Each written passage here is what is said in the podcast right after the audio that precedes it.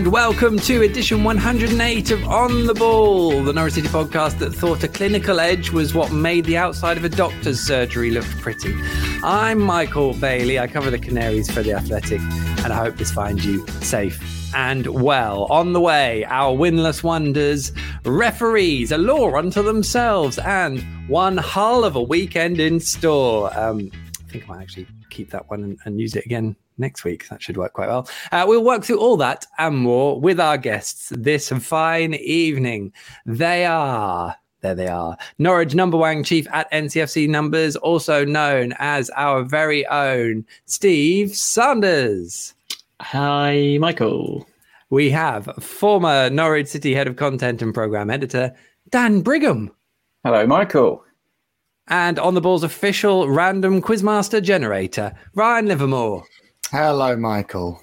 Seamlessly done on my own part there. I will take all the credit for that. Um, welcome, everyone. Welcome, all those out there listening and, of course, watching live. Um, thanks for joining us. How are we doing, Steve? How are you? Yeah, I'm really well, thank you. Obviously, not as well as you are, having had uh, your week off. Um, I enjoyed your Instagram story today, which um, seems a little bit defensive, but I don't know. The Wait till you listen to this podcast, Steve.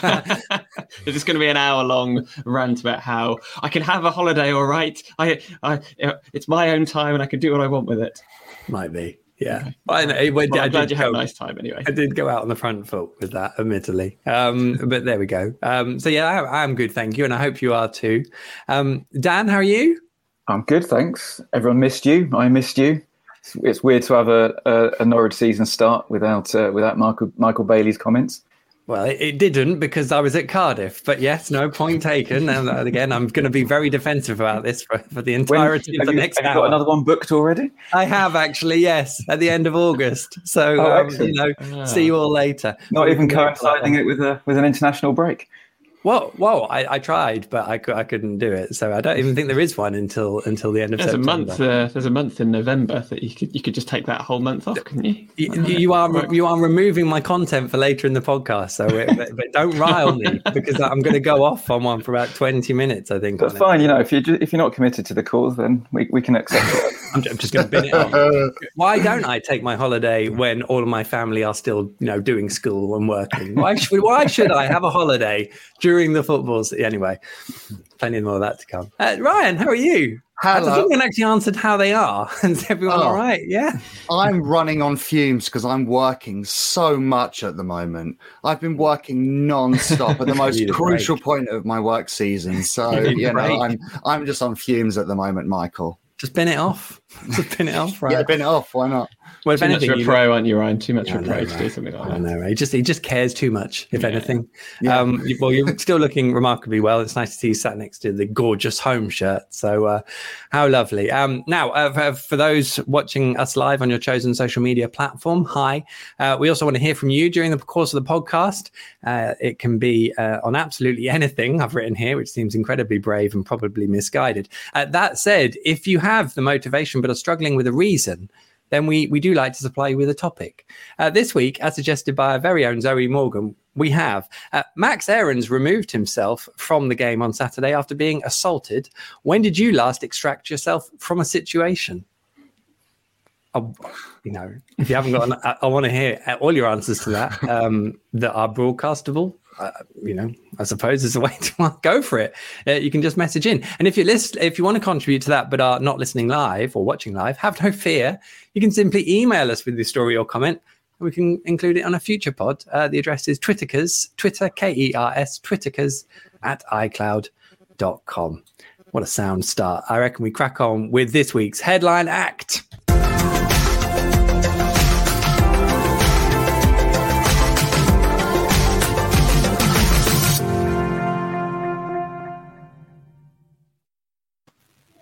Well, now, uh, we decided, uh, due to me having the audacity to have a holiday, uh, that we would return after two games of the season rather than one. Uh, the upshot Norwich are still winless, uh, but, excuse me, there's more than enough to discuss and even a couple more signings to roll out some carpet for.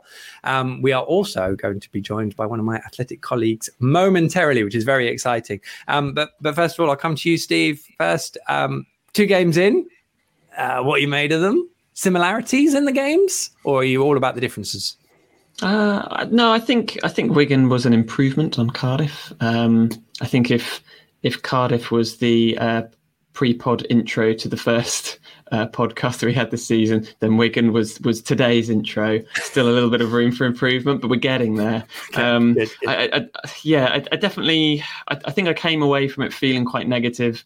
Um, the fact that we hadn't won against, I would say, didn't look a particularly good side. Um, I think we probably did do enough to win that game, but I, th- I think my initial thought was that a Dan, you know, a, a 2021 18 19 team would have probably found a way to put them away. But then we didn't start well in either of those two seasons either. So I think probably just in, need to inject myself with a little bit of perspective and remind myself that there are another 44 games to go. This team hasn't won in a long time. Well, no, they haven't won a long time, um, and um, you know probably need to get themselves up to speed more than most. Um, so yeah, I, I mean, I think we were unlucky on Saturdays, is the way of putting it. And I, I th- it'll be interesting to see the test in the next four games when we've got, I think, Hull, Millwall, and Sunderland, who I would expect could be pushing on the top half, if not higher. Um, so yeah, I'm gonna, I'm gonna thoroughly sit on the fence and maybe reserve judgment until then. You're absolutely allowed to. Uh, we'll just take the rest of the month off as well, so we'll all have a break. Um, I, mean, Dan, uh, they are the two things, aren't they? That Norwich didn't do very well last season, scoring goals, winning games. I mean, it, and the, uh, you know, I guess the supporters went around for Norwich trying to feel their way into the season two years ago. So, it did it look a bit like that? I mean, the, the far post at the river end got away with a with a lot. I thought on on, on Saturday. uh, yeah, if Cardiff Cardiff felt like watching a team that were entirely apathetic about being back in the championship. Um, it was a bit of a miserable performance, but Saturdays looked like a team that sort of remembered that they're good at this level um, and that they can dominate teams at this level. And it was it felt like a team trying to find that rhythm again and finding a way to dominate and to be good at this level. So I think there were definite sort of green shoots um, there. And obviously, you know, coming off the back of a, of a season like last season where we weren't winning games, but it's also sort of worth remembering on another day without a you know cataclysmic error from Ben Gibson, we would have nicked that by a goal that game and probably deserved to win that by a goal. And 2021, of our first 12 wins that season, 11 of them were by one goal. We, we didn't blow away teams until really sort of January and February when we really got into our rhythm because teams just sat deep against us and they're going to sit deep against us again as Wigan did on Saturday.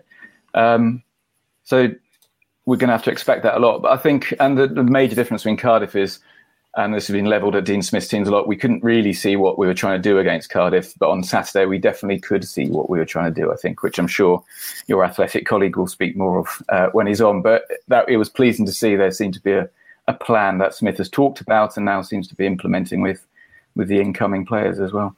I mean, it did it did strike me, Ryan, in both games, and I have taken the time to watch the Wigan game pretty much twice. um, so.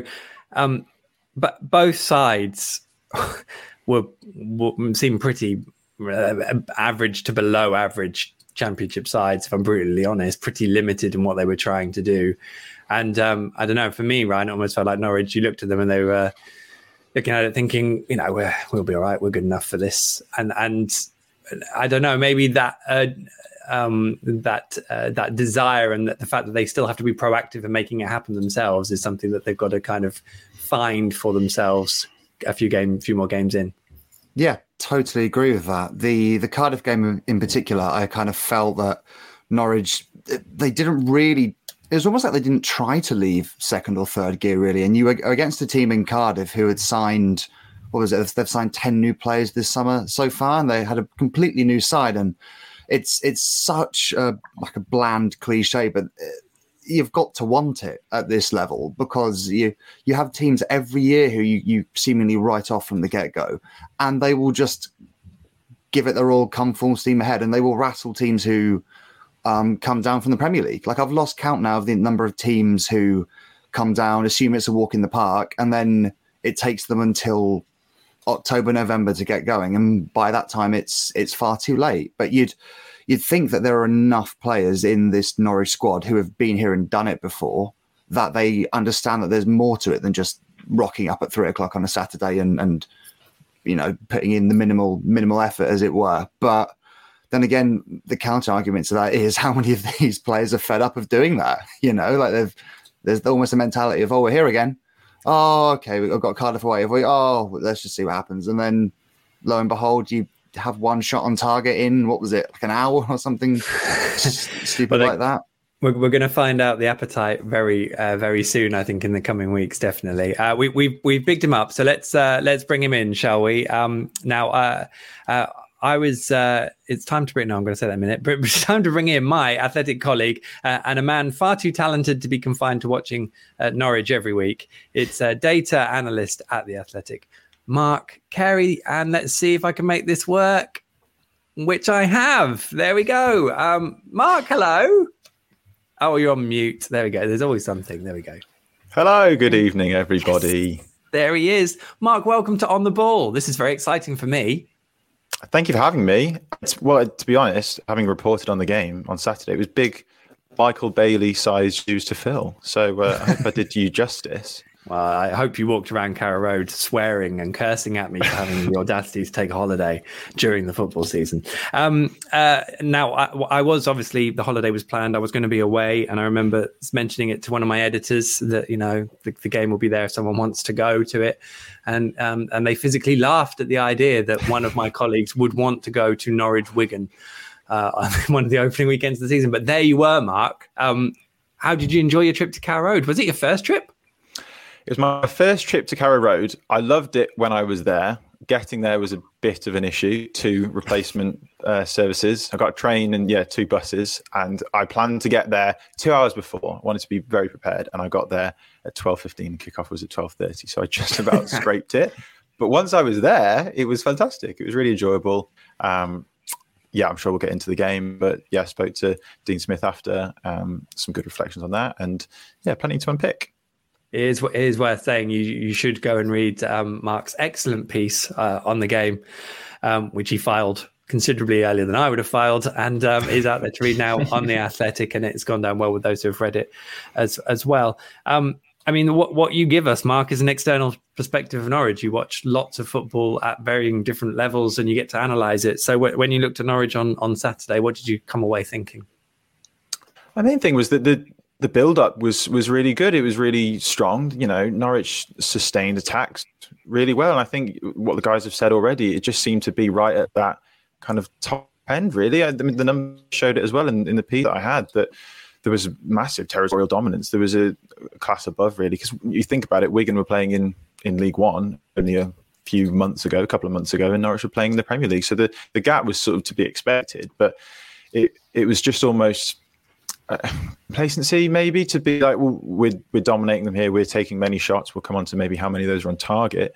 But it seems like you know these goals will probably come. Um, and then it was that wasn't in the script. We just gave the ball away and James McLean's gone and scored. So I think it was a bit of a sucker punch obviously because Wigan didn't really have that much quality going forward. Um, and then you're on the back foot and then you're chasing the game. And then you know the the game sort of ebbed and flowed a little bit I think after the the Wigan goal, um, it did sort of take the sting out of the game a little bit. Um, so probably for the final 15 minutes of the first half, it was a little bit more flat. But those that first half an hour, I thought, you know, if this is the Norwich that we're we're going to see for the rest of the season, then you know you'll you'll be certainly there or thereabouts for automatic promotion. But it didn't quite go that way in terms of the, obviously the result at the end.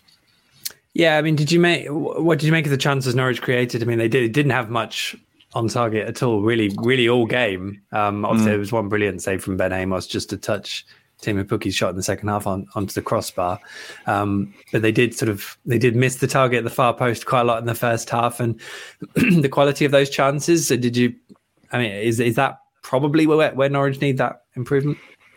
Yeah, I'd say so. I, I looked at it. There was so there's 22 shots in total. Um, nine of them were outside the box um, four of them on target. So those sorts of you know numbers do suggest that you're not creating clear cut chances, and obviously they're not getting it on target as a as a consequence. But I guess there is the the context and the caveat that Wigan were sitting quite deep, and it was hard, it was quite hard to really kind of get in behind them. So maybe that sort of lent itself to Norwich snatching at chances just a little bit, but yeah, that first half, could, I was right behind quite a few of the the shots in that first half, and you could just see that there was just a little bit snatching at it, just just a little bit too much. Um, so it was yeah, kind of tough to see, but I think that's that's the obvious takeaway from it, isn't it? Just needs to be a little bit more. Um, I think I put in the piece a little bit more kind of cold blooded in front of goal, and as I said, you know, not news, but Teemu Pukki can't be relied upon to be the the sole goal scorer. It needs to be you know goals coming from all all different angles. So. Um, yeah, I think nine goals, nine uh, shots, sorry, um, outside the, the box kind of tells a, a, story in itself that they were maybe just trying to force it a little bit. But again, you got to have the context that Wigan were sitting deep, so they couldn't really get in behind them quite as quite as much. The game probably got a bit more stretched in the the second half, but um, certainly in that first half when they were peppering Wigan's goal, it was probably because Wigan were, were sitting off quite a bit. You say you say nine goals. I think it might be nine goals for the calendar year. so, yeah, uh, um, slip, yeah, yeah. Need, need, need, to add to that. Um, I mean, you you've also seen a lot of different football styles, and, and part of your job is to break those down and, and, into what makes them and what they look like. I mean, you got the chance to actually ask Dean Smith what his football style is, and then sort of put that together, I guess, with what you were what you were watching. If you were to kind of put the two together, and tell Norwich fans from an external perspective, this is if you're going to write you know another piece on it, this is what the, the, the breakdown of the areas and the things that they're trying to do that you can see. Yeah, well, he said he wants uh, talking about off the ball, like wants to be very kind of forward thinking, and as soon as they lose it, want to win it back as quickly as possible, and that's kind of true for for most teams, isn't it? It's not kind of too revolutionary, but especially at, at, the weekend, it looked like Norwich were sustaining attacks really well. And, and, again, maybe it is the context of Wigan were just kind of hitting it to the front man as you know as soon as they could, and then you know both Norwich centre backs were just hoovering it up and starting again. So there was waves and waves of attack. And again, you think if you can do that for you know every game this season and just keep sustaining those attacks, you put yourself in a better position to get more shots on goal, more shots, yeah, on target then, um, and more goals as a consequence. So um, I thought Norwich sustained the attacks really, really well. Um, one thing I noticed as well was just the rotations between between the midfield and Cantwell was was drifting all over. Um, and Smith said after after the game that he wanted to put. He said that Onel uh, Hernandez had trained really well that week and wanted he ideally would have wanted to play him from the start, but with Cantwell being able to to drift inside a little bit more and leave a bit more space for Giannoulis on the on the left hand side, then it was you know a bit more of a conscious tactic. And I thought Cantwell actually played really, really well, really confident, was playing with such freedom and dropped in really well. Um, Kenny McLean, when he pushed on, Cantwell dropped in, and there was some really good, nice rotations where there was always a free man on the ball. So I thought that was something which bodes well for for the rest of the season. I think. I think you said it before on this podcast that it's a it's a big season for for Cantwell. Obviously, having been on loan last season, and how much do Norwich need Cantwell more than Cantwell needs Norwich? You know, um, so I think that yeah, it's going to be a massive season for Cantwell. But he he was playing with such freedom and confidence that a fit and firing Todd Cantwell will be will be really good this season. Yeah, very, beneficial. Um, I'll let the guys sort of come up with maybe some questions that they want to ask you, um, so they can maybe wave furiously or nod, and we'll we'll get to those questions in a moment. Um, but Mark, you are on the On the Ball podcast. I think you know what that means. It means you get comments like this. Spoon Meat says, uh, "I like Mark's toothbrush. it, has got, it's got a great view. I'm at home, so it's yeah, it's got to be done. You are allowed a toothbrush at home. So that's that's fine, Mark. Just like people are allowed to go on holiday, it's absolutely fine. Um, uh, we we did a great. I say this. I mean, I, I so love doing it. We did a great piece at the end of last season on looking for stats where Norwich were good or not the worst in the Premier League, Premier League last season. You can read that on the Athletic. It's a it's a really lovely piece, and it was just great to spend that time with you, Mark. Um, uh, I have to say, it was hard not to have a wry smile on the opening weekend of the Premier League season, watching Bournemouth sort of beat Villa 2 0. Easy does it. And Fulham leading twice at home um, against Liverpool as, as well. And I think there was a stat on Match of the Day too that said that teams who pick up eight points from their first five games have a 96% uh, chance of staying up. Um, and meanwhile, Norwich have probably skewed the recent stats to make it look really hard at actually staying up. Um, uh, can, can you? I don't know how you feel about those other teams, but I mean, did did Norwich sort of screw it up a bit? Do you do you think that there are teams like Bournemouth and Fulham that are just going to have a better fist of it, or is that a bit simplistic? Yeah, I, typically, well, historically, I've thought of the, the teams who are more of the surprise package are the ones who typically I think fare better in the the Premier League. So probably looking at Sheffield United, when they came up, they had the overlapping centre backs. You know, when Leeds came up, they had the relentless Bielsa press and the man marking system that people didn't quite know what to do. And um, more recently than that, I suppose Brentford coming into the Premier League and having the their set pieces, the, you know, the long throws and the way that they go about, um, yeah, you know, dead ball situations was a bit of a shock as well. So the the teams where they come with some, something a little bit different, I think, are the ones who who do fare a bit better. And Fulham, the a couple of seasons ago when they came up and came straight back down, didn't really have too much of a, an identity, and then that didn't you know fare them too well. And I don't know whether Norwich maybe had that a little bit last season, where obviously changing managers doesn't help in terms of identity, but was there anything kind of specifically different to to approach the game that um, you know, that no one could deal with or get a handle on in you know the first half or the first time that the team plays them and then eventually works them out. So I don't know whether it was that a little bit and that kind of then feeds into the the piece that I've done on Saturday and what obviously we can speak about is what exactly is Dean Smith's style. What exactly is he looking to to do? Um, and when you haven't got that really really clear cut approach, then maybe then you start asking questions about you know how you're going to go about the game. Brilliant stuff, Mark. Um, gentlemen, have you got any questions for Mark? Put you all on the spot. Yeah, I guess um, we touched on it there, Mark, about the style, and this is really the first time in a championship season where we look like we're trying to play four-three-three, which we did against Wigan with two eights and a holding midfielder. Um, as someone who maybe hasn't watched Norwich as much and that you were, you were there for the first day, how did that sort of how did you feel that um, paid off in attack and, and defence for Norwich with that new formation? Yeah, I thought Sorensen dropped in really well between the centre backs at times and really helped with that build up because Max Aarons is, is such a strong player going forward as, as much as anything. So it allowed him to to get really high, which I thought was was really good. Um, I, don't know whether we've spoken about it yet, but Nunez, you know, his debut was was really strong. I thought he was a bit of a terrier off the ball and then on the ball. I think there was a moment I think it was a sort of crossfield pass. I think Rashica had actually swapped to the left side briefly, and he had a really good pass on him and just been able to spray it. So that he's a really good signing to be able to do that. But yeah, in build up there was there was good kind of dropping in um, between the two centre backs, getting going. You know, Max Aarons, as you'd expect, being high up, um, and I think, yeah, as I mentioned before, I think Todd Cantwell being able to kind of roam and, and drift a little bit was really key because you just couldn't pick him up. He was sometimes central, he was sometimes, he did swap with Rashica um, early on. He then really kept his, his width really well, hugged the touch line. I just think you couldn't really pick him up. So I think, yeah, it was, it was strong, strong through the middle, and, and, those rotations, as I say, I thought were, were, really good. Kenny McLean pushing on sometimes, and then it was just quite seamless in terms of almost a pulley system that then someone else would drop in. Um, so there was patterns. There were certainly patterns that were clear to see. Um, I think then when you get into attack, what you need to do, I think, is get bodies more around Teemu Pukki, where you know Rashica really does like to to keep his width. Todd Cantwell obviously likes to roam, and if you can try and get them a little bit more narrow, so that it's maybe just either side of the width of the penalty area, then you can start to have a bit more kind of interchange. And that was how the goal I thought came about, where it was a little bit more narrow. But if you really spread the pitch too wide and then have the ball, then it, there's I think Pukki got a little bit isolated basically. So um, that would be my only thing to to improve upon. I thought.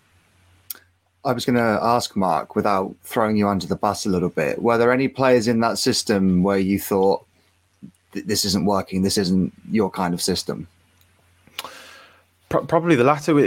Not that it wasn't, you know, they weren't playing badly, but I think making sure, as I say, that Pukki is there's there's players around him because there were sometimes I think I mentioned it again in the piece where he was just having to to chase um, hopeful balls, and by the end he was cramping up, and it's not he hasn't got the pace to to accelerate beyond people anyway. So I think if you can get bodies and fast bodies around him, I think Hernandez when he came on was brilliant for that. Really kind of tricky and trying to get forward as quickly as he could. Um, so it wasn't that. I mean, I'm not going to say that the, the Norwich aren't built for Teemu Pukki. That's obviously not what I'm saying. But uh, I think that I think when Josh Sargent came on, I didn't think he played all that well. I mean, you guys would know better than me just how much yeah. of a future he has. Um, but I think he was even backing out of kind of challenges a little bit sometimes in the air. So not necessarily that the system wasn't working, but when Josh Sargent came on, I, I just didn't think he added anything. Whereas I think most of the other substitutes did. Um, if that kind of hopefully answers your question a little bit. It's brilliant, Steve. I was just going to ask Mark um, what you made of the last sort of five or ten minutes under Daniel Farke. We had a bit of a reputation, as you probably know, for for scoring late goals in our championship campaigns. Um, it sort of all tactics seemed to go out the window, and we just kind of threw everything at the wall, and as many attacking players as possible came on. I mean, did did you notice anything coherent that that I couldn't spot, um, or did did it just appear to you to be a let's just fling enough mud at the wall and hope some of it sticks? Hmm. Yeah, interesting. It was, yeah, kind of chaotic. Um, I thought I'm trying to think how much they actually were actually looking to cross it. I know that Norwich aren't exactly the the tallest of sides, but I don't know how much there was actual crosses into dangerous areas where you can just get a, a flick on and then there's a loose ball and then you can maybe get something from there. I think it was maybe trying to not walk it in, but trying to just get into. It was too congested, and then sometimes crossing can obviously circumnavigate that a little bit. Um, I thought there was a couple of occasions where Hernandez had done a, you know a lot, um, you know, attacking wise, maybe drop the shoulder, got into a position to maybe even shoot or cross, and then it was just that extra touch or that trying to beat the man just one more time. And I was thinking, you know, if you just take a shot, even if it's not on target, but it maybe goes into a dangerous area, then something can happen. So if you don't take a chance there, then definitely nothing's going to happen. So that was sometimes I was thinking, just be a bit more clinical in terms of obviously try and hit the target, but try and actually release the ball and get it into dangerous areas. And I think there were times when it was frantic, but not necessarily coming back to it, I guess, full circle, not really any, any of that end product. end product. I feel we're saying those two words. Quite know, no, we're, we're, already well versed in it, to be honest. Um, got an external question here from um, from Alex. Uh, good evening to you, Alex. Um, opinions on the atmosphere at Carrow Road from an outsider's perspective, which feels like a horrifically loaded question. So you, there's no judgment here, Mark. Away you go. No, I thought it was a fantastic atmosphere. Um, really good atmosphere. There was so you'd be able to explain it better than me, guys, but to the, to my left, especially, there was a very vocal corner um, of the stadium. the snake pit. Is that where it was? Okay. Yep. Sorry for my uh, ignorance there, but I thought that was they really drove the the atmosphere and the chanting the the whole time. Um, well, maybe it's because they were in close proximity to me as well. But it was a really good, really good noise, really good atmosphere, um, and so much yellow. I know that you guys play in yellow, but there were so many home shirts, and it was just great to see. Even you know, getting to the to the stadium, I thought it was a really really nice atmosphere and a really nice day as well. So cannot complain. Beautiful weather in Norwich. See, Mark had a great time. I love it. um, and uh, so there we go. Um, what uh, what's the uh, well? That's brilliant, Mark. Thank you so much. First of all, is what I should say. Um, what's the what's going to fill up the rest of your week? By the way, now you've fulfilled all your Norwich commitments. Well, I've got a, a day off um, towards the end of the week, which Not that people at the Athletic are allowed because um, it's my birthday at the weekend. So I'm taking a bit of a shorter week. Um, Do you want to go to Hull for your birthday? no, Norwich Hull. Yeah, yeah. Happy, happy. To, that'd be a nice birthday present, actually. Um, but no, aside from that, I'm uh, I'm gearing up to to get a lot of things ready for um, for the season really that you know we've been doing quite a lot with transfers and stuff like that and now things are actually start football's actually started to get going um, i want to make sure that all of the all of you guys as the writers are, are prepared and, and ready for um, a lot of our visualizations and data so we can get it to you as quickly as possible. Look at that. What such a professional answer. Thank you. Thank you, Mark. Have a brilliant birthday, obviously, and um, enjoy your day off. And last question Are Norwich going up? I think so. I think so. I'm gonna I'm gonna say you guys are gonna finish second, but oh. I'm gonna say you're going up.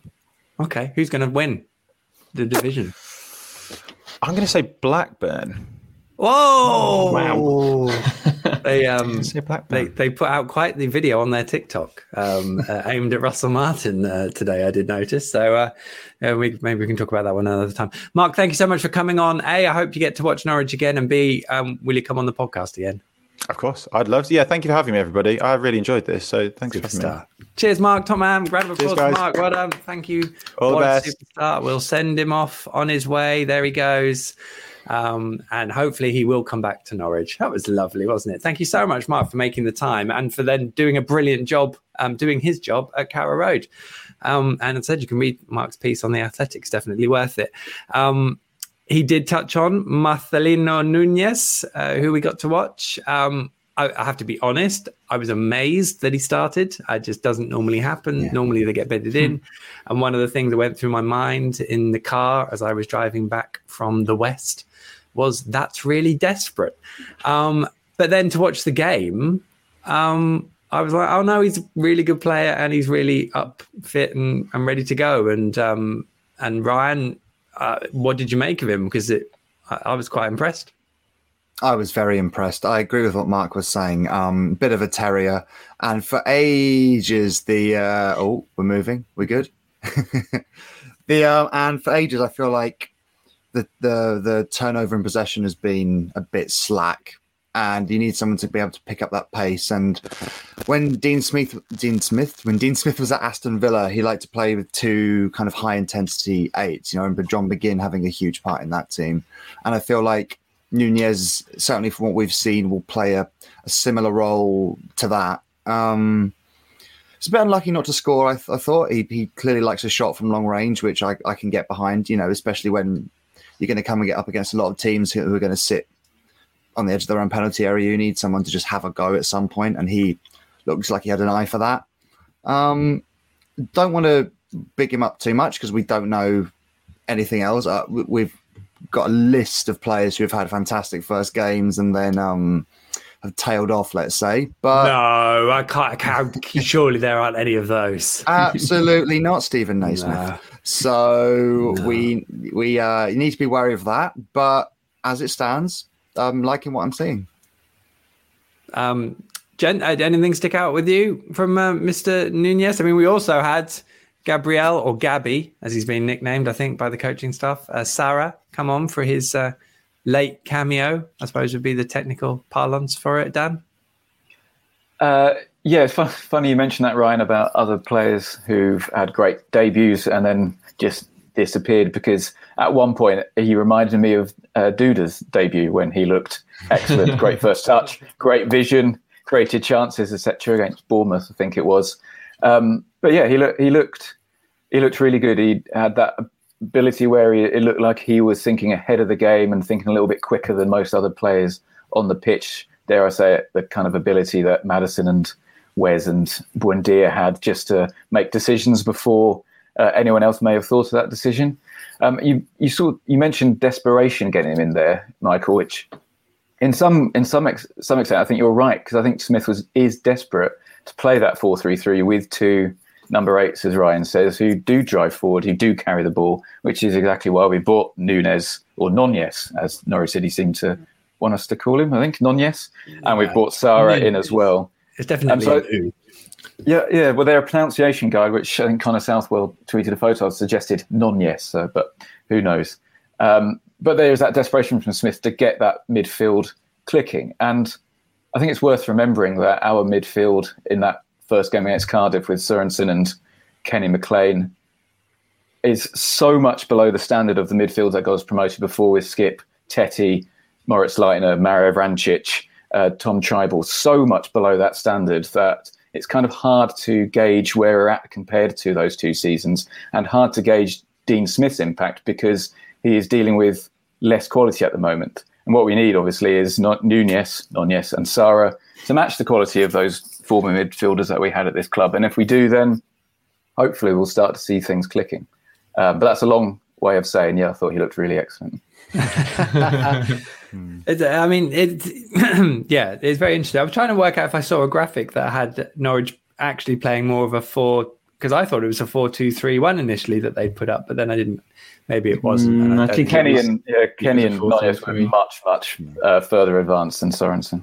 Yeah. Um, and I think Dean Smith said as much today as well. Um, and I thought Kenny McLean did okay, but it's a really interesting point you make on the on the midfield. Definitely, um, we've got plenty of uh, more time to to judge him. Hopefully, um, as as well as Sara, who I thought came on and looked made a couple made a couple of really good runs. I thought uh, first and foremost, which is nice to see Norwich breaking up um, lines like that. Um, there has been another signing as well, Steve, which almost passed me by, to be honest, and they don't normally, um, but I was off.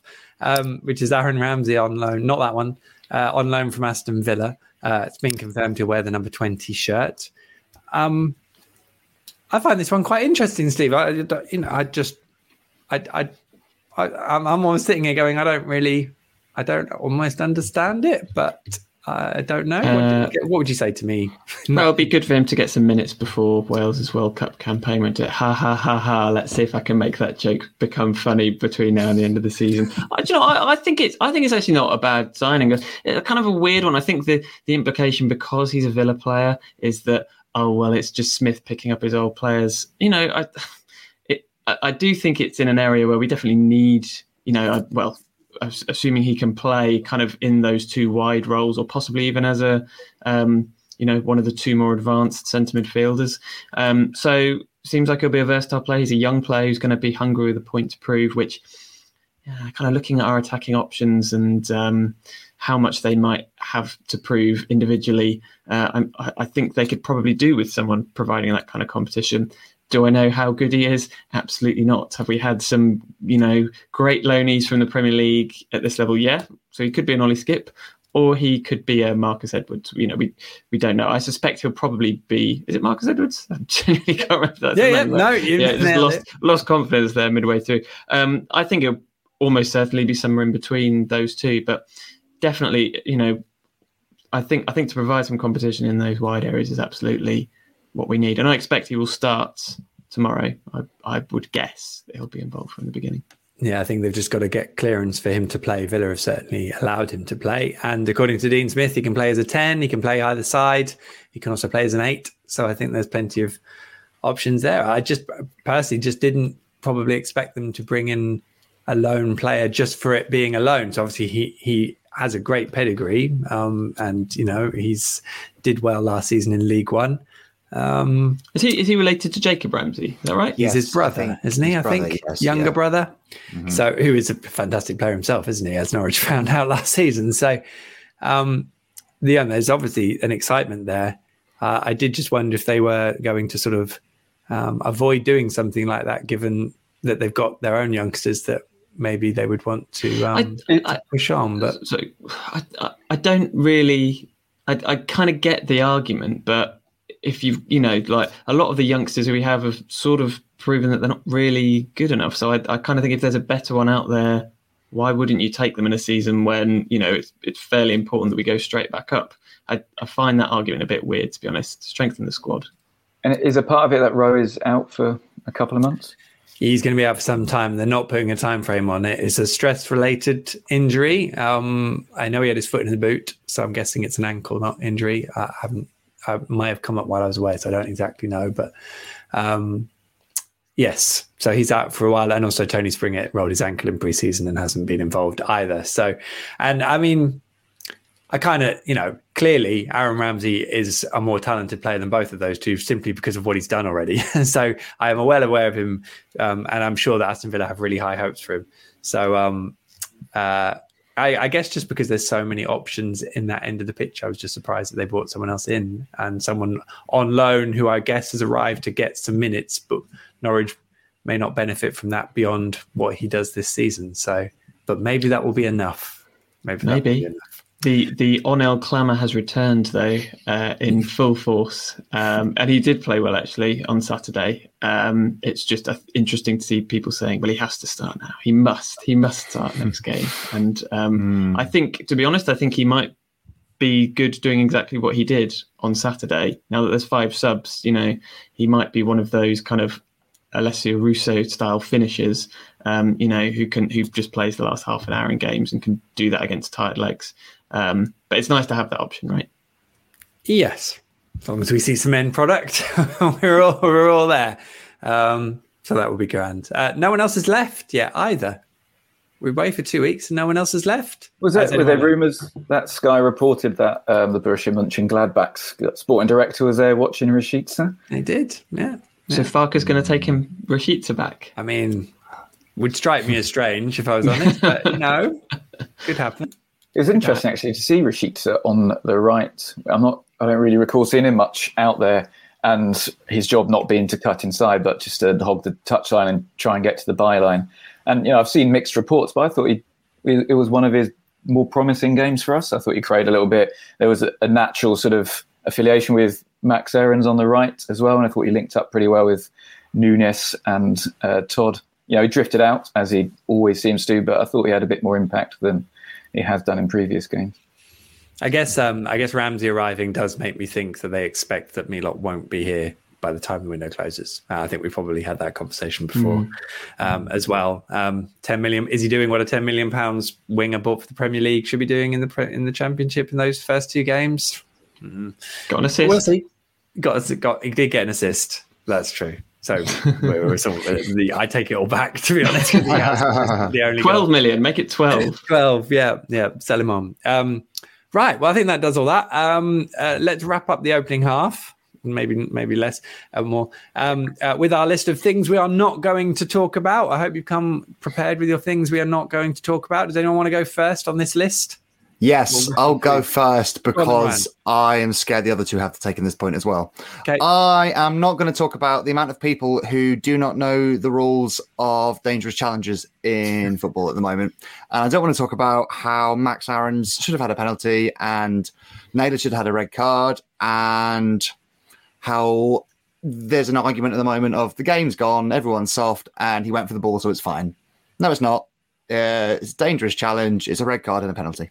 Yeah, I, I, I do think there's a debate to be had over whether it's a red card, but that but that's sort of by the by because at no point is it not a penalty. And I, I, I, I but it really interesting. It's so interesting because in an in an EFL context, like the the the, the coverage on on on um, didn't feature it on Sky. Uh, well, it wasn't on the it wasn't even on the club highlights, was it? But the Sky coverage as well was very was borderline. You know, I can see why the referee didn't give it. And I'm just sitting there going, what are you talking about? Because in any top level of football, it would take five seconds and it would be a penalty. The fact he's touched the ball, got the ball forced first, whatever, is completely and entirely irrelevant. It's a dangerous challenge and it's a foul. It's, you only have to look at every other foul that the referee gave over the course of the 90 minutes.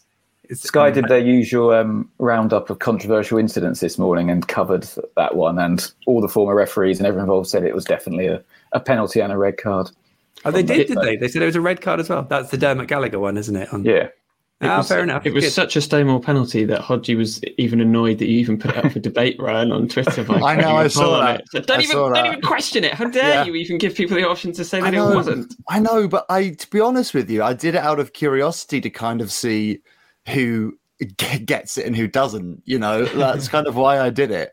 And my favorite one is someone just replied with, "Oh, he's gone for the ball." I'm like, "Yes." Obviously he's gone for the ball. That's the whole point of tackling your wet wipe. But the follow through is just like utterly no. ridiculous. But, but it, yeah. I mean, that's the thing, though. You know, they were talking to Chris Hughton and, and Michael Brown, who, you know, in his mm, you know vocabulary it's obviously a perfectly fine challenge because it was the sort of thing he did but you know they were literally like oh it's me i can see why even don goodman as well and it's just like you you absolutely deluded. And and that's why I spent all last season going, yeah, I know people don't like how VAR works, but I would still much rather have it because it would have literally taken five seconds. And, and instead we have to sit there going, well, this is crap. I was just going to make the exact opposite point. I bloody love this. This is exactly no. why I enjoy being a football fan. These kind of discussions, give me this all day long. Absolutely brilliant. Let's, let's. I mean, I, I know it's it's dying out because uh, VAR's coming. To, you know, Todd Cantwell started calling for it. This is the this is the beginning of VAR in the championship, I think. But um, yeah, miles better. Give me give me terrible championship refs over um, and waiting for decisions. Wrong decision. And equally on that, I'd rather. It. I'd rather that decision be wrong and be able to celebrate Norwich's goal without worrying that Aarons was offside Correct. or that someone yeah, else was offside in the build-up. Uh, but being overturned by VAR. It's, it's absolutely marvelous. And then and then coming home and being uh, coming home and was like, was it a penalty? I don't know. Maybe it no, was. No, it was obviously a penalty because yeah, but not. But I don't know that from where I'm 10 sitting. Seconds, but the referee you know. should. Oh my god, I can't. I, we can't oh. all just watch the game on TV like you, Michael. Some of us oh. are there in the oh. stands. You know, I just, just. I cannot believe you said like.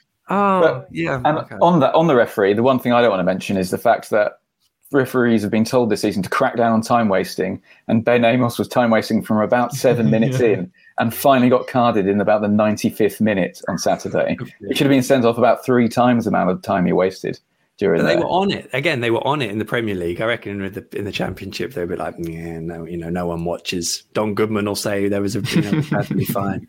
I just, uh I yeah, I can't. Uh, it's like people say we won't have anything to discuss if if if you know we don't have any bad decisions. I mean, we we would we would. Oh, no, it's, it's totally not that because we could go on and complain about VAR all day, but I just think it, it allows the game to flow much better when and and people to get angry about things. It's but, just fantastic. I love it. Who knows with the standard of referee in the championship whether it would have been overturned on VAR anyway? Who who knows who would have been on VAR? I'm up, I'm up for bringing in VAR in the championship if it's also terrible. Like if they just get Max would have wrong. been booked for diving instead. yeah. if anything, you went down too easily. Random um, decision um, generator. Um, speaking of yeah. Max, thought he was absolutely excellent and kind of looks at this point. He's kind of playing worryingly well. Me, what have we got? 23 more days of this window being open. He just looks a cut above. And I also liked it him giving it back to the Wigan fans for, um, for yes. chanting it when Dimmy was down injured. So, um, yeah, he was, my was great my wife says, "Why did why would footballers score and then just look so miserable?" he did look so angry when he scored. He came up, he came back up to the other end and just sort of had a big sulky look on his face. It was fantastic. Uh, I have to say, we have to take that with all performances between now and the end of August. If they're to carry any credit, then they need to continue beyond the closing of the transfer window. that is a rule, mm. to be honest, for for anyone. Um, we do obviously wish uh, Dimmy uh, Giannoulis a speedy recovery. He's injured his ligaments, but he hasn't broken his ankle. It was actually more innocuous than I was expecting when I saw it. Um, uh, but obviously, it's still uh, horrendous. Although some people were telling me it would have been better if he'd broken his ankle. I don't know. I haven't had an ankle injury like that, but uh, uh you know, it's, it's, it's, a, a ligament injury. So let's just hope he gets back as soon as possible. It's probably going to be at least two months. We'll have to see. I hadn't realized Ben Godfrey actually broke his ankle or his leg, didn't he, um, mm. on the weekend as well. So, of course, wish Ben, um, while he's playing for Everton, wish him a speedy recovery too. He's going to be out for three months. Um, I didn't want to talk about the fact that Along Come Norwich have written a post about the atmosphere and the flags at Carrow Road. If you were wondering why aren't there all these flags, um, go read that. It's really interesting. It's on their website and um, you'll find it on Twitter somewhere. So I didn't want to talk about that. Anything else anyone wants to not talk about? Um, well, just as you mentioned, Demi, I thought McCallum looked good when he came on, um, and hopefully, you know, well, now we'll get to see what he's about. I know uh, Dean Smith mentioned in his press conference that uh, Jakob Sorensen can play left back. So, but I would imagine we'll see a bit of McCallum now, and kind of quite looking forward to that, really. Is it interesting? That's the first time Dean Smith mentioned it. So um, yeah, quite uh, quite clear that he wanted to. That, that, someone's told him that that can um, help um, cover left back now. Um, so so that's there, and um, I, I assume he, he can't play left back until uh, Isaac Hayden's back fits as well to take the central midfield role. Yes, otherwise he's playing um, central midfield. Yes, indeed. Although Isaac's on his way back soon in a few weeks as well. Um, so I think that's all those things. Um, I think I've covered off my holiday. Um, someone did liken it to me uh, being uh, getting a job as a Santa and taking off Christmas, which I thought was a little harsh. Um, uh, and uh, just say, uh, um, someone decided to cut out eight seconds of my video verdict and then put it up online completely out of context because they literally cut out the words first half before the bit they put out. Um, which was very was annoying. That was the only thing you tweeted about on holiday, wasn't it? Yeah, yeah. I was angry having that and that and my Ben Kensell interview, which you can read on the Athletic. But um, you know, when you're being felt like you're being done a horrendous wrong, I was just like, no. But, was it um, was it anyone important though? was it some no mark from Cardiff? I was just a just a student in Wales. So okay. hopefully he's not studying. Ju- hopefully he's not studying journalism because he missed the clip where I said Cardiff would do well to finish outside the bottom half, which I thought was overly harsh. To be honest, that's the bit I'd have clipped out. Um, they will. They were rubbish. Oh gosh, the two teams we've seen so far have been so bad.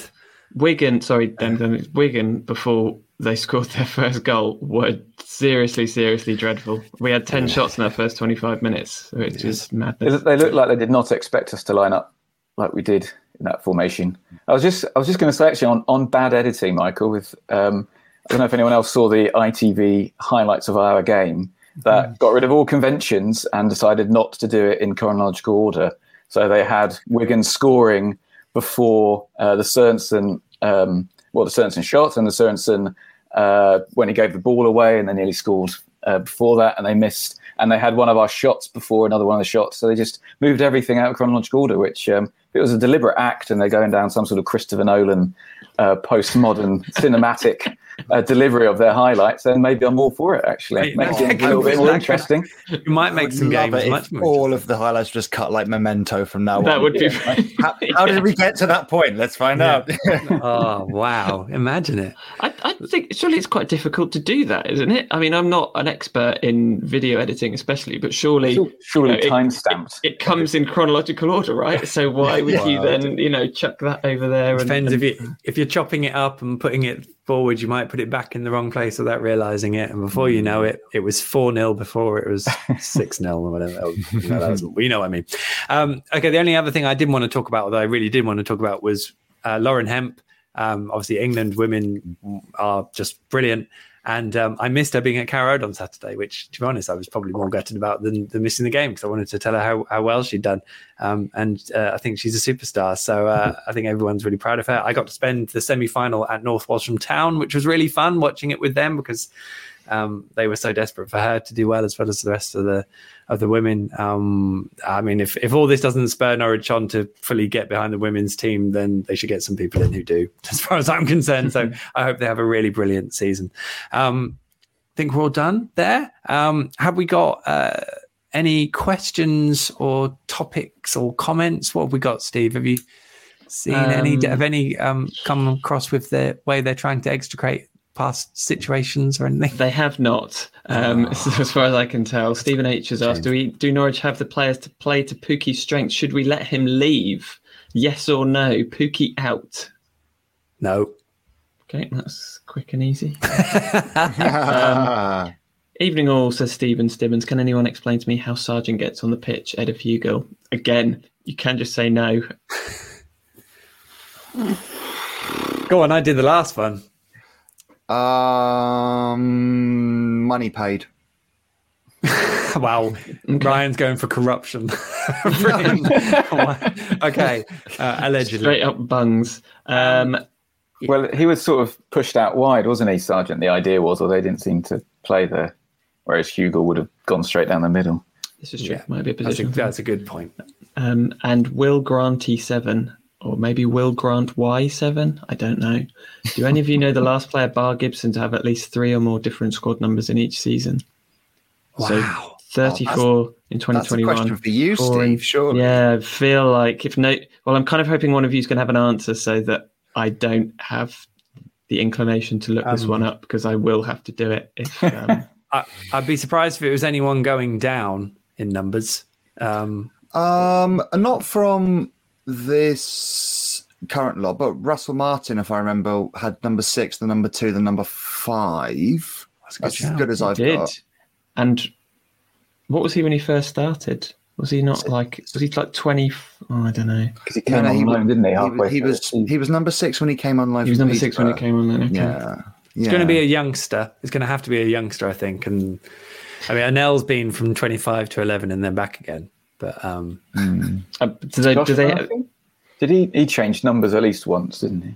Oh, maybe. Uh, Gary Doherty was 12 and 27. I don't know if he had a third one though. But was he I really nine? hope, by the way, that Will Grant has the answer to this and isn't ju- isn't just asking if Yeah. we know. Yeah, yeah. Well, Will, come on, put your money where your mouth is. I think if Um, you've got pen and paper, Steve, you'll need to write that one down and see if you can find uh, anyone who is. Oh, there he look. He's already I think I think we need to. The lesson in this though is that we need to put Gibson back to number 34 so that he can rediscover his uh, 2021 form. Yeah, wasn't a great moment. I mean, I mean, Norwich are taking risks at the back, aren't they, by being so stretched? Because I think when he lost the ball, it was literally a five v two in Wigan's favour, or may, maybe it was the one where Sorensen got pushed off the ball. Well, but one yeah, of I those, mean- it, was, it was ludicrous how.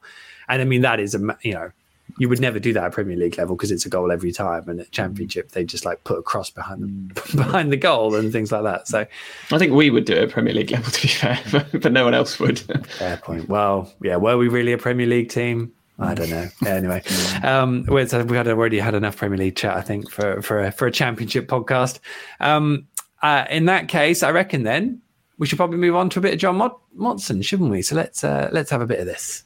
This is almost fantasy football. Wow, we certainly hope so, John. Um, uh, what a what a few days we have coming up. Uh, Birmingham and Carrow Road on on Tuesday. I'm looking forward to being back at Carrow Road as I haven't done it yet. Uh, I was off last week, um, and then of course we have a trip to Hull on Saturday. Um, anything? What's what's exciting us about these? I mean, hopefully Gabrielle, Gabby, Sara will be starting uh, tomorrow. Anyone else we want to see? We mentioned Aaron Ramsey. Anyone else left?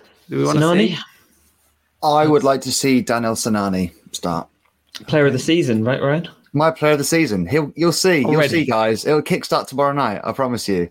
Don't quote me on that. Don't clip this. well, you quote yourself. That was a question I was going to ask. Um, actually, what is what is he? What is Daniel Sinani? Where where should he play? What does he do? That's good. Is he just Tony Andreu? What uh, oh. what does he do? Does that, does anyone else know what he really does? What he's effective uh, at? My dad asked me. And this isn't this isn't writing game. him off, by the way. He, he may well be very good. I just don't really, for having seen him only a few times for Huddersfield and obviously for Norwich in the last couple of games in brief substitute appearances, I can't quite work out what he is. I I really like the pass that led to the pass that led to Pukki's shot that hit the bar. I know that sounds like a very specific moment, but that was a neat ball into Cantwell's feet. Um, that was the best thing that he did in that game. So maybe he's that sort of player. I don't know why I've interjected first there because I don't really know either, Dan. I feel like Michael was able to give some genuine insight. I've just cut across. Come on, Michael. right, no pressure. I, I, I, guess at the moment he's probably two players in that he is wanting to come deep and play those balls through lines, and he obviously has a bit of vision, so he can pick that pass. Um, and then there's the other player that probably played more often for Huddersfield that is able to play in those sort of three support roles, which exist in a 4 2 3 4, a 4 2 3 1, but not maybe the 4 3 3 as much, um, and sort of get about Pukki and, and also carry his own goal threat. So, um, in an ideal world, you'd narrow him down to one of those two positions and, and, and put him in the formation that works. I mean, I don't. I'm I still sure. look at I, still look at Rashica and try and work out if that's actually working or not, or whether he's playing because everyone likes him and he costs a lot of money. I mean, I don't know if Daniel might be better in one of those more advanced positions because he will come in and be closer, and he will be one of those players that's closer to Teemu Pukki rather than Milot, who doesn't really get in the box unless he's running on it, running on the ball from forty yards. So um, maybe he's that. Well, this is why I quite like the idea of him because I'm pretty sure at Huddersfield last season he played at times up front with, I want to say, Danny Ward, and he sort of dropped deeper and linked the midfield three to the to Ward. So I'm wondering if there's something in that, maybe as the the closest link to Teemu. But I again, I could just be making making that up. But I quite like the idea of having him as that sort of almost a, a false nine up front with a nine kind of style. But I'm not sure that will be a system will play that much. Especially now we have Hayden coming back, which will allow Sara and Nunez to break forward as two eights. I mean, we could have a completely different midfield um, in mm. a in a in a matter of months, which yeah. would be uh, interesting. I say, I mean, obviously we've seen some of them, so not completely new, but you know what I mean. Mm. Um, Hull Hull's interesting, um, mainly because I know that they're a team that have basically said we're going to finish in the top six this season. So um, you know, the one thing where everyone sat there saying, "Oh well, Norwich always do this anyway," and they they go up and what have you. There are a lot of teams who are pretty hungry, Steve, and it does put the pressure on if you sort of coast through and think you're entitled to something. Yeah, it's going to be a good litmus test, I think, because they had a good home win. Um, I think maybe against Bristol City on the first day where they scored right at the end, and I guess there was probably something of a feel-good factor there anyway, um, given that you know new owners, a bit more ambition. So I think it's going to be a it's going to be a tough game. We we don't have a great record at the KC Stadium. Whether that makes any difference to anything, I I don't know. Um, but I think Hull are a team that probably do have a little bit more. That you know have a few more designs on finishing in the top six. You've said than either Cardiff or Wigan would have. So yeah, I'm I have this feeling, and you know, we're working off a sample size of literally two games, but it might be an Alex Neil type season where, uh, second time around, where we're a fair bit better at home than we are away from home. And I hope to be proven wrong by that on Saturday. But um, I don't know why I've just got a nagging feeling that we're we're not going to rise to the occasion on Saturday. Yay! Sorry, I do think we'll win in the cup tomorrow, though easy peasy. So uh, mean, nice, a nice League Cup run will uh, offset the disappointment of. Uh, wow, I mean, it certainly made a hell of a difference last season. That that wonderful six 0 win over Bournemouth. Um, and there we go. Um, uh, I guess we're at the point where it's um, Kenny other business. Um, anything anyone else wants to bring up? Any more? We've got a good question here from James Rushmore. I'll bring in any thoughts on the influence Alan Russ uh, Alan Russell's had at Norwich? Too early to notice the change. Obviously, been brought in as set piece coach. I mean, I think there's quite clearly Norwich are trying to be more creative from set pieces. At the moment, it almost feels like they're being. Uh, it's almost a bit too. Uh, how much they're overcomplicating it, I suppose. Where it's like a lot. They're trying to be too clever, and so it maybe that's um, you know hampering its effectiveness somewhat initially. I don't know. I mean, it was the closest they came scoring in Cardiff, and they created chances at home with it as well. Dan, I suppose one noticeable thing is corners have been taken by Todd, which I mean he never he's never been on set pieces for us, which always struck me as a bit weird. As you know, someone with his technical ability should be pretty decent at set pieces, and they've been quite good. He puts them in when he's just putting them into the area. He's putting them into good dangerous areas. So maybe we've found out that Todd is actually an excellent set piece taker. What we did miss on um, uh, Saturday was Big Grant Hanley's head on the end of some of those uh, crosses into the box, though, which brings me on to a Kenny other business question. Um, it does Hanley come straight back in next Saturday against Hull? Because obviously, well, Omobamidele did the little we had to do brilliantly and with a lot of class. Gibson um, did the little he had to do with not a lot of class. He had one of those games uh, for Norwich. Um, but you know they're they're the natural pairing because it's left foot right foot. But does Hanley come straight back in? Do you think? I I think Hanley comes straight back in. Uh, to yeah. me, um, I mean, I'm a bit of a Gibson sympathiser, but he didn't look ready. Like that's the worst I've ever seen him play for us. I think like he, he just didn't look ready for the the game if, if you ask me, because he's, he's not usually that bad. Look totally uncertain. And I think one of the big takeaways from the first two matches is that it looks like it's going to be on the Bamadeli, uh, unless he loses form or gets injured. I think it's going to be him plus one. So I think it is those two battling out for the final spot. I mean, you could probably play um, Ben with Andrew on Saturday uh, in midweek, sorry, um, so that he gets the game out of his system. Um, mm. But I think when it comes to the whole game, it would be Grant and depends who needs it more, I suppose. But it does kind of point. Does I mean, it does feel a bit like Norwich might be a centre back short at the moment. Um, I have to say, well, no, I'm just a bit worried that Sam is is is sort of having a niggling fitness start to the season at the moment. And if you're already saying that Jacob Sørensen's going to need to cover at left back, possibly, you know, you can't then cover at centre back at the same time. So um, that said, I am forgetting about Jonathan Tomkinson. And in fact, actually, um, Tuesday may be a really good game for him to mm-hmm. play rest Andrew, and then you could play uh, Ben and Ben gets it out of his system and play Jonathan next to him at centre back. See how he gets on against a Premier League, uh, Premier League Championship team in the uh, in the cup. There we go. I've, can, I've solved um, it. Can Przemysław Płacheta play tomorrow? I don't think you can play against your parent club unless we've put some agreement in place. Yeah. But Maybe. But why? Why would you ever do it? Because it's like. I mean, please, do you want? Think... Do you want the obvious answer? yes, kind of... yeah. Well, he's he's scored as many goals as Norwich this season, so I think less of the lip that's, uh, that's is what fair. I would say. I, I can't really. I don't like the stick that everyone gives him. He's like a young guy who's a Poland international. He probably is going to the World Cup, and everyone's just slating him as if he's the worst, least talented person they've ever seen on a football pitch. I'm just like, everyone ease up. Like, why are you being so mean? Don't be he, mean, everyone. Well. I hope he does well at Birmingham. Um, you could, to be fair, you could clip what Michael just said there and apply it to either Christos Tzolis or Josh Sargent as well. You just run it, run it back when, any, when anyone gets grief. You could just do that. Well, yeah. I mean, won't be tied anyone to cut me out and use me out of context.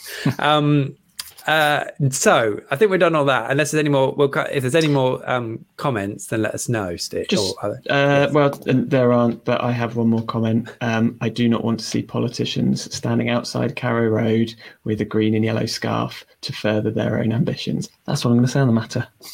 Did it? Did that happen on Saturday? It happened last week, I think. Did it since the last since the last podcast? Let's not. I don't. I don't want to turn on the ball into a into you know question time. Would Would you have said this if Hodgie had been on this? Um, Absolutely. just, just, to get a rise out of him, yeah. if nothing else. It would have come up long before now if Hodgie had been on this. there we go. Um, we have one more little treat tonight, which is, of course, because we've got our quiz master extraordinaire on the pod, Ryan Livermore's latest quiz. yes. What is it? Oh, you'll you'll know it's, what it's called, Ryan. It is is the uh, five second challenge, which we did my very first quiz. I thought I'd bring it back because it was such good fun last time. Has it got a Oh, name? no. It's Has it got a called name? Dan Brigham's worst nightmare. What was it? Was it like Andy Pe- Andy Peters or something? I can't remember what it was. That Oh. it, was, it was a good. well, it was it was name um, three Norwich midfielders in five seconds, and I could Oh, only yes. think of Alex Tettey who had left. Ian, yeah. Ian Ian Peters. Ian Peters, Oh. World Cup winner Ian Peters. Oh yeah, that was it? that as well. Yeah. Well, that was yeah, I can't that as well. Let's Anyway, so Dan Dan can go first. Absolutely. Dan, you can go first. Okay. Name three Norwich City centre. No, I'm kidding. Uh, I would have prepped for that one. yeah. okay, Dan, in five seconds, I want you to name three of the teams Norwich beat in all competitions last season. And go. Oh, Burnley, Everton, Bournemouth. Yes! Nice. Four and a half seconds. Well Wow. done. I feel like I've redeemed Great myself a little now. That was really Wow. impressive. I didn't realize you were timing as well. Oh, of course. It's the, it's the whole point of the game. It's the five second challenge. Okay, Good point. Yeah, Steve, good you are Steve as Mr. Statsman. I'm giving you the hardest question because oh, I thought that one was hard. there are there are only three answers to this question. I No want you chance. to name the oh. three teams Norwich didn't lose to in the Premier League last season. Oh my god. And go. Brighton, Wolves, Burnley. Yes. Wow. Four seconds. Well Wow. done. I would not. I'm. I'm too. I'm still on holiday mode. Ryan gave me a I'd have very got- long and there, which I think saved me. I'd have got Exactly. nowhere near I'm a that. generous host. I'm a generous host. no holidays for me. Michael, Hi. your go. Yeah, I want you to name three outfield players with over 30 starts in all competitions last season. Okay. Uh, and go. uh, McLean, Rashica, uh, Lees-Melou. No, we are done. You could have had McLean, Pukki, Hanley, Gibson, or me. Aarons. I think it's midfield. Did you not say midfield? Did I make No, that no, no, no. head? Oh. Three outfield players. oh, outfield. Wow, I had a lovely holiday, so it's fine. Whatever. Don't care. It's last season. Let it go. seconds, Michael. It's last season. Let it go. It's just gone. I think the whole quiz is going to get clipped out, to be honest, Dan. After um, that. Okay, in the spirit of our two new South American signings, I would like you, Dan. Who's this for? Oh, right. This is for Dan. We'll go around in, in a circle. I'd like you to name three South American players to have played for Norwich and go. Emi Buendia, uh, Gutierrez, and Oh, out of time, out of time. I would have also accepted Sara, Nunez, Luciano, Be- Luciano, Yeah, Luciano Becchio, or Gary Doherty. I, Uh, I always forget the current players. It seems. Well, then, Yeah, uh, midfielders, they're midfielders, Dan. Yeah, Just midfielders. exactly. There we go. Let's Michael loves them. He hears midfield even when it's not said. if you're having if you're having Gary Doherty, you'd have to have Russell Martin as well, obviously. That's Of true. course, of course, yes, just saying. absolutely. Steve, can you please name three African players to have played for Norwich? And go. Mbokani, Mulumbu, Safri. Yes, well done. There's good ones. There's some good ones there. Absolutely. Okay, Michael, Yes. you've been left with the one which I could find the least most answers for. So that I might need some fact checking on this as well. Well, I just need to listen this time. Yeah. You do. I need you to name three Oceanian players to play for Norwich. And go. Chris Killen, David Carney, and Andrew Leah. Oh, yes. Well done. That's Absolutely. mental. What an Very good. That was Very good. brilliant. On the That- anniversary of the seven-one game as well. I can't believe Yeah. we got the most famous of them all. he was the first on my list. I've blanked him from my memory. Bless him. Bless Theo. Theo. What's he known as? Michael Theoklitos. He changed his name to Michael Theo because apparently there were too many uh, bad things associated with Theoklitos after the 7 1 game. Is, is that is that the pinnacle of how bad your game is that you have you know is that the worst game anyone's ever had that they've had to change their name off the back of it? Oh, I really enjoyed uh, scrolling through Twitter earlier and seeing the Rewind Norwich City account. You know that one, which yeah. has yes. lots of old footage from from uh, old Norwich games and had footage from that seven-one game, and just above it was liked by Bryan Gunn. he's a star. He's It a shows star. he's over it. He's got over it. Was there, did they also include the clip of the season ticket holder who uh, came and I ripped didn't- up his ticket? Was that I didn't watch video? it. I didn't watch it. I'm not sure why any Norwich fan would watch it. Well, I watched it all during lockdown you know, to to write the oral history and speak to some people, Oh, yeah. including Bryan Gunn. So it's still one of the best pieces I've written. I think That So, is uh, it. in It my was a view. good article, that one. You can. Uh, I shared it on Twitter earlier today, so you can read that. I believe you uh, used some quotes from the Grant Holt book, book in that, didn't you, Michael? Yeah, I think that's true. Yeah, I think that's true. Yeah, yeah, yeah. I'm sure I credited it. Good point. As as written, uh, well, put to, put together. But are we allowed to say that? Sure, assisted by. Assisted? Yeah. Have I just given that all away? I don't know. An autobiography. So Grant obviously wrote it, and then Obviously, yeah. Dan just sort of spell checked it afterwards. Yeah. uh, put the full stops in the right places. Made it which less was always a challenge. Whenever, whenever interviewing Grant Holt, was knowing exactly where to put the full stop in. Love Grant. Um, is that the quiz done? We've Ryan? got a couple more fun ones. Just some fun ones. Just of fun, guys. Last, on last one. Okay, Dan, I need you to name three things you may see in a player reveal video. Go. Uh, shirt, scarf, um, sexy look at the camera. yeah, I'll, I'll take that. You started to say sexy look at the camera b- before the five seconds. so Thank you. that. Very I'll kind. Yeah, that. that's it. You're welcome. You're welcome. Steve, name three things you may see on the pitch at half time. And go. Zorb, Dan Wynn, and some some veterans. some, sometimes they come on. You may see, right? that once- Yeah, you sure. may. Hey, listen. Pensioners. Once a- once a Some year. pensioners wandering uh, on. I'll- Got a bit I'll- lost. I'll let you have that as well. You started to say and some veterans just before the mark, so we're good. we're good. Okay, Michael, and for you, the last question is: name three things you'd see after seeing Norwich concede, and go. Head in hands, someone going f- and um, a spilt beer. Yeah, perfect. I'll have that. That's great. Well done, You guys. That wouldn't was a- see a spilt beer because you can't drink within sight of the stadium. So I've ruled We haven't even myself talked about out. I've done max errands. I'm taking myself out of that answer. You'd see go. Michael Bailey furiously tweeting as well, wouldn't you? Yeah, yeah, yeah, yeah, yeah. Providing I'm not on holiday, obviously. Um, Brilliant work, Ryan. I, I think Thank quiz, quizzing was the winner there, but also Absolutely. probably Always probably is. Dan. I, I think. I think I'll give that as a, a Dan win. Give it Brigham. I, I dropped a point in the second one because I couldn't remember Norwich City midfielders again. Well, I'm going to be diplomatic and say it's a draw and give you two points, Michael, for the Oceanian answer because that was fantastic. I, I like the fact that you we, we got Dan Win in twice. There, see, I thought that worked quite well. Um, um, D- Steve, did you have a question as well? We'll do it next week. We'll do it next week. Yeah, That's yeah. well, mean, I can't. I can't top what Ryan's just done. So why even try? Why even try? Well, that's going to be a better draw, I think, to next week than uh, than what happened at Hull. Sure it will. So I'm just going to do it on that.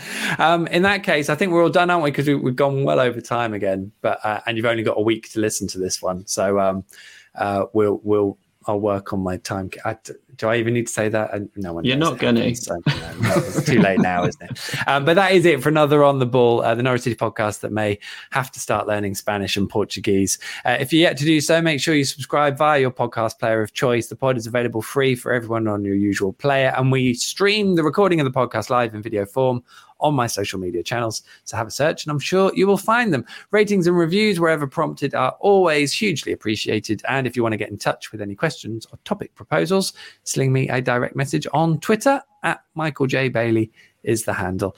Uh, as for this evening, firstly, a big thank you to Mark Carey for coming on and being an absolute star. You can read all of his superb work on The Athletic as well. He's, he's always on the podcast and the TIFO podcast and all sorts of other stuff on The Athletic. So definitely give Mark a follow and um, and uh, take in what he does. Uh, and of course, a big thank you for our guests on the pod this evening. Uh, Ryan, thank you so much. Top work on the quiz and your thoughts. Always appreciated. Thank you very much. Daniel, thank you. Uh, see you again soon, I hope. Thank you very much, Michael. A pleasure. Superstar. Steve, regards. Thanks as always, Michael. I'll see you in seven days. And uh, better book some other people on, I suppose, I, as well? Um, which uh, which teases nicely that we will be back next week for Steve's question and another edition of On the Ball, a fresh bout of Canaries capers. Until then, he says, just stalling slightly so we can get the outro music ready. Never mind the danger.